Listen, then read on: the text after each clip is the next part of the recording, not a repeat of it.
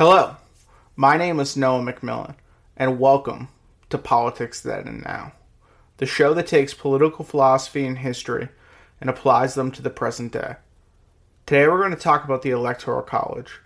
We're going to get at it by discussing its origin, its intended purpose, dispel modern myths, and discuss the existential threat that it poses to the American Republic. So, let's climb the ladder of truth together.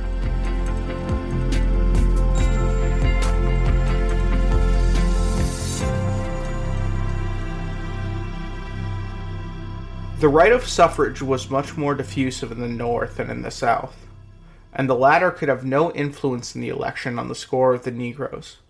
The substitution of electors obviated this difficulty. James Madison. So, if we take Madison's words at face value, I think we can start our examination by making the bold assertion, and perhaps obvious today to many, that the modern framing of the Electoral College is flawed.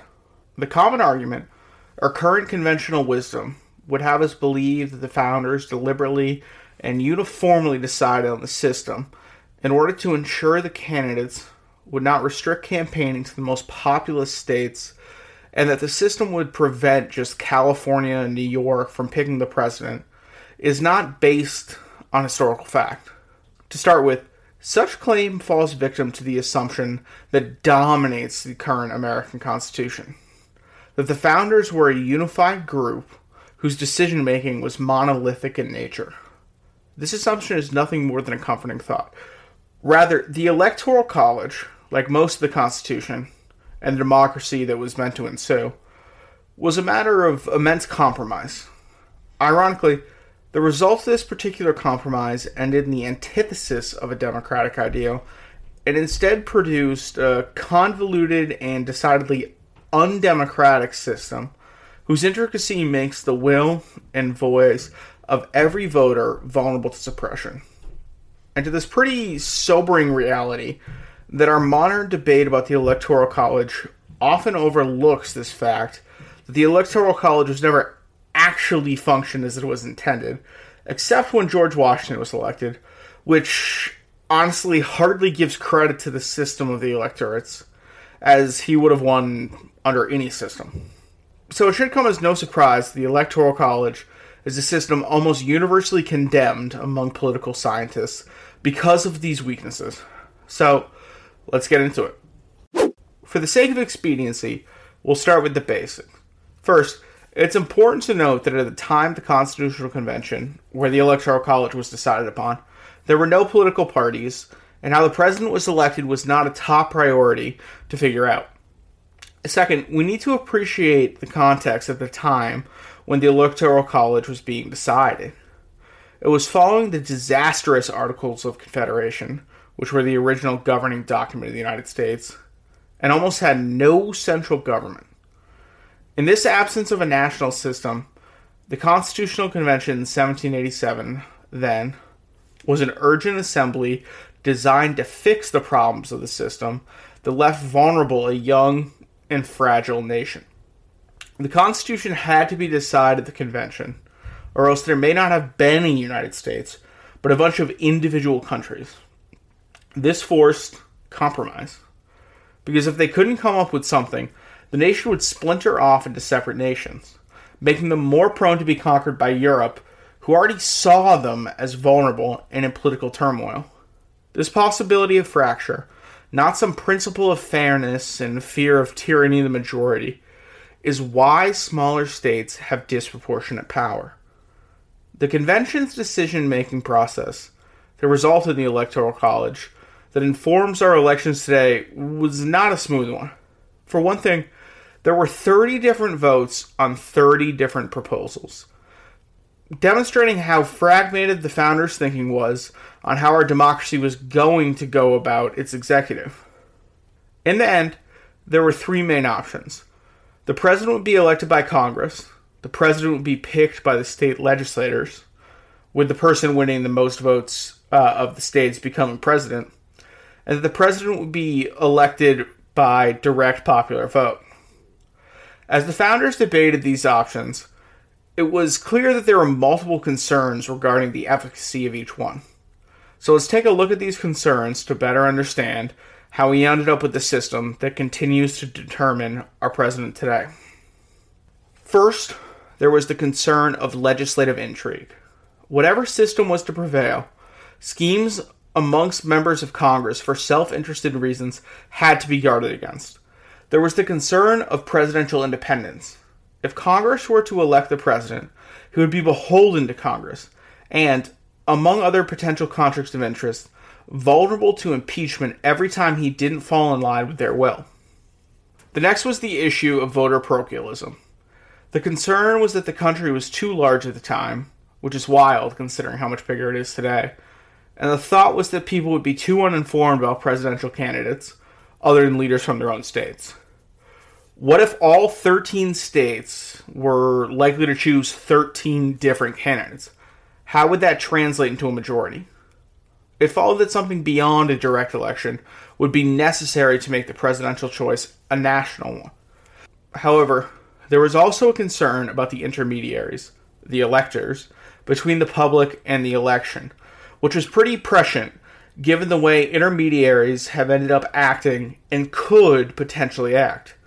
In terms of direct election, some thought this would make the president too powerful, as he'd have the whole support of the nation whereas Congress would not. While all these concerns occupied a good deal of the founders' attention, perhaps the biggest concern that drove debate was over the role of small states. You see, under the Articles of Confederation, each state was equal. Every law passed in Congress required a two thirds majority, essentially giving the small states a veto power. So small states didn't want to lose that power. The biggest concession the small states got was what happens if no one wins a majority of electoral votes, which is what many of the delegates at the convention believed would happen after Washington. In such a scenario, each state in Congress gets one equal vote, and the person with a majority wins. So, to give you the modern implication of the system, in this year's election, if Donald Trump and Joe Biden had tied, Montana and California would have had equal votes. At least equal in significance to these negotiations for the electoral system that would inform how we were to elect our president was the tension between slave states and free states. A tension that would define America for generations, and whose impact is still felt today in the Electoral College and all throughout our governmental debates. The slave states worked hard to make sure they were overrepresented, hence the Three Fifths Compromise, which counted each enslaved person as three fifths of a person in the census, thus giving slave states more representation in Congress and the Electoral College. If there were a popular direct election, slave states would then lose this boost in power because enslaved people obviously couldn't vote. As I noted before, the stakes were high at the Constitutional Convention. By the time the founders got around to choosing how the president was selected, which again was not the top priority of the writers of the Constitution, there was fatigue and fear of failure. So you can imagine that it was, at some point in the negotiations, easier for the bigger states to acquiesce to slave and small states who were willing to walk away if they didn't get what they wanted just to reach some kind of agreement that would allow the Constitution in its entirety to be agreed upon. Accordingly, the Electoral College became a messy compromise. A popular vote funneled through the rolls of each individual state, with Congress having the final say. The modern justification, which, like much of American education, ignores the inconvenient historical reality that the Electoral College was intended to keep a tyranny of the majority from occurring isn't as much wrong as it is misinformed. The biggest driving factor for the Founding Fathers was keeping each state unified in one nation. So the Electoral College system was not the result of a deliberate, carefully thought out Socratic discussion of the ideal way for a democracy to elect a president it was simply a negotiation, fraught with lots of conflict and impassable standoffs. So if you hear people justifying the Electoral College based on any other premise, they're wrong. There is also often an assumption that the debate over the Electoral College's efficacy is a fairly recent development because Democrats don't like the fact that only once since 1992 has a Republican won the popular vote, but has still won the presidency twice. This is not the case. There have been multiple amendments to the Electoral College over the years, over 300 proposed changes to its structure in our history, and a massive movement in the 1960s to abolish it. So, let's get into what this messy compromise that is continually invited scrutiny and criticism has resulted in. Right now, there are 538 electoral votes, with each state receiving the total numbers of its electors based on its representatives, meaning the sum of the House and Senate seats. So the minimum is then three electoral votes two senators plus one congressperson. This obviously gives states like Montana massively disproportionate power in Congress and presidential elections because they get automatically two extra votes because of their senators, despite their tiny population. As it stands now, a vote by a person in Montana is worth roughly 40 times more than one in California. Washington, D.C. gets three votes because that's the minimum, as they don't have any representatives in Congress. Before the 70s, they got none. A candidate needs a majority to win, which is 270 electoral votes. So, how'd we get here? The electoral votes are cast by electors from each state. How are they selected? Well, it's up to each state, but basically, the state party nominates party elites and donors who can't be holding federal office as sort of a reward for their support. Technically, you cast your vote on election day not actually for the candidate for president or vice president, but you're actually voting for the slate of electors to then vote for the president and vice president. There is no constitutional guarantee that the majority popular vote gets to decide the electors. This is significant in terms of the democratic values of our elections. In fact, in the mid 19th century, a lot of states just used their state legislators to pick the electors themselves. The votes of each state are distributed by winner take all model, except in Maine and Nebraska, which award votes by congressional district. For example, this year, Joe Biden got one vote from Nebraska and Donald Trump got two. If it seems intricate and confusing, you're right, it is.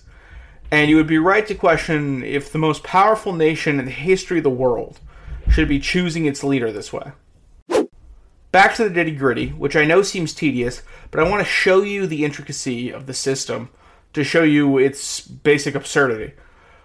Once all the votes are counted, they're certified. All the electors meet on the first Monday after the second Wednesday in November in their respective state capitals and mail their votes to Congress they do not have to vote for the person who won their state's popular vote. And in fact, almost every time there's someone who does just that. It's what's called a faithless elector, and it's a problem. If you've been paying attention, this process was quite the ordeal in 2020, given President Trump's endeavors to prevent this certification from happening and have the states pick faithless electors to support him disregarding the popular vote nationally and in each state. This is obviously a massive existential threat to the Republic. The ability of the sitting president to bully states in the Electoral College into keeping him in power is ripe for the potential of a breakdown in the trust of the system and for exploitation. It's important to note that this is possible in large part because of how prominent political parties are now which, again, did not exist at the time of the Constitutional Convention. And the entire system was designed with zero partisanship in mind. But because of how intricate the system is, and Trump's control over his party, he can still technically overturn the election. Because at the time of this recording, the process is not over. Congress must still certify the votes of each state. The result of the election is not official until 1 p.m. on January 6th, when Congress does so. So, how does this certification work? Well, the President of the Senate, the Vice President, presides over a session of the new Congress to count each electoral vote. The VP then certifies the votes while they're being counted, which must be super awkward for any sitting vice president who lost re election or was seeking election, like Mike Pence and Al Gore. However, Congress can object to the certification of certain states if one representative and one senator both challenge them. The House and the Senate then vote on this objection. If they agree to reject the ballots for any reason, then the votes don't count. This has happened, by the way, as recently as 1960, when Alabama's votes did not count and possibly handed Kennedy the election. Currently, multiple Republican members of Congress have pledged to do this for President Trump. Given the balance of power in Congress, this assuredly will not work. But what's scary for the Republic is that it could. If one party were to control both chambers of Congress, they could throw out every state's electoral vote and pick the president themselves. Right now, many people are recalling what President Trump is doing as an attempted coup. I agree that this is the correct interpretation in terms of the spirit of his actions, but a coup implies an illegal taking of power. What Americans can overlook and may not know at all is the most important point that legally Trump could still legitimately become president by succeeding in the very steps he is trying to put in motion. You might stop and comfort yourself by thinking, well, even if there is a legal way forward, its likelihood of success is so unrealistic, so far fetched, that you don't have to worry. And maybe you're thinking also that if it doesn't happen this time, when it feels like America is more divided about its democratic founding principles than ever, it won't ever happen. It can't happen in the future. That's not good enough. Because even the possibility that our system can act to defy, by its own devising, the very democratic principles it sought and fought initially to live by, well, that is a massive problem, not only because it very well could happen next time, but also because our founding fathers created the system that allowed it to happen, and we as a democracy neither fully appreciate its threat to the republic nor have acted to address its glaring loopholes and underlying deficits. Please note, if you're listening to this after January 6, 2020, and what Trump trying did work, my bad. So, how exactly could these loopholes be taken advantage of? Let's go back to the procedure. If there is no majority, each state gets one vote and must pick amongst the top five finishers. Again, this is what a lot of people at the Constitutional Convention thought was going to happen every time. There'd be four or five people, no one would get a majority, and Congress would decide. In that case, again, the House picks the president, with each state getting one vote. And the Senate picks the VP. If no president is picked, the VP elect becomes president. If neither happens, the Speaker of the House becomes president. This has never happened. Boy, would it be wild if it did. You might think that the power of Congress to do this could lead to some shady stuff, and it has. Most notably in what's called the Compromise of 1877, which, for reasons I don't understand, is not more well known given its impact on American history. That election was between Democrat Samuel Tilden and Republican Rutherford B. Hayes. Neither Tilden nor Hayes won a majority of votes, and Tilden had won the popular vote. So, what was the resolution? Democrats, who then were dominated by southern states, agreed to make Hayes president in return for one huge thing that ended the Reconstruction in the South the withdrawal of troops from the South. What did this lead to? Jim Crow laws, which stripped black people of civil rights and led to segregation. Let's get back to modern arguments about the Electoral College. As you've seen, defense of the Electoral College is rarely rooted in its historical origins or applications. You've also seen that there are many built in ways for the system to circumvent the will of the people. Donald Trump almost assuredly won't succeed in his attempt to stay in power. Again, if he does, my bad. But the support of Republican politicians and attempt to help him do so by taking advantage of the system is more than concerning if you believe in the concept that the vote is the cornerstone of democracy. Because it could work, and if it did, the results would be disastrous. In the short term, imagine the unrest and tumult that would follow if such a scheme succeeded. Imagine the potential for civil strife on a large scale. In the long term, imagine the impact of the capacity for a democracy to survive in the face of a group of people given too much power in the right position at the right time in history. The Electoral College is very simply the consequence of a system rooted in inequality and disproportionate power. So, why is it a surprise that it is vulnerable to the very abuses of the power that give birth to it? Sadly for all of us, those who understand the threat of the Electoral College to democracy, and those for whom it remains either an obscure historical phenomenon or a mechanism for an increasing minority of Americans to hold on to power because of the advantage the Electoral College currently gives Republicans and the two thirds majority required to change the system, and most likely won't change. Not anytime soon, and perhaps not in time for more damage to be prevented from happening to the Republic. However, some states are trying. There is the National Popular Vote Interstate Compact, which consists of states that pledge to give their electoral college votes to the winner of the national popular vote. It has been adopted by 15 states to date and is growing. I don't know what will become of that movement, but I hope this explanation has provided some insight for you why the electoral college is certainly in need of reform. If it's going to be the more equal and fair system upon which democracy is meant to be founded and upon which it relies upon to realize its own values. On that note, next week we're going to examine one really, really big question Why is there inequality in society in the first place? Swiss philosopher Jean Jacques Rousseau is going to tell us. If you enjoyed the podcast, please be sure to subscribe, rate it five stars, and leave a review. If you have questions in the review, I'll be sure to answer it on the show.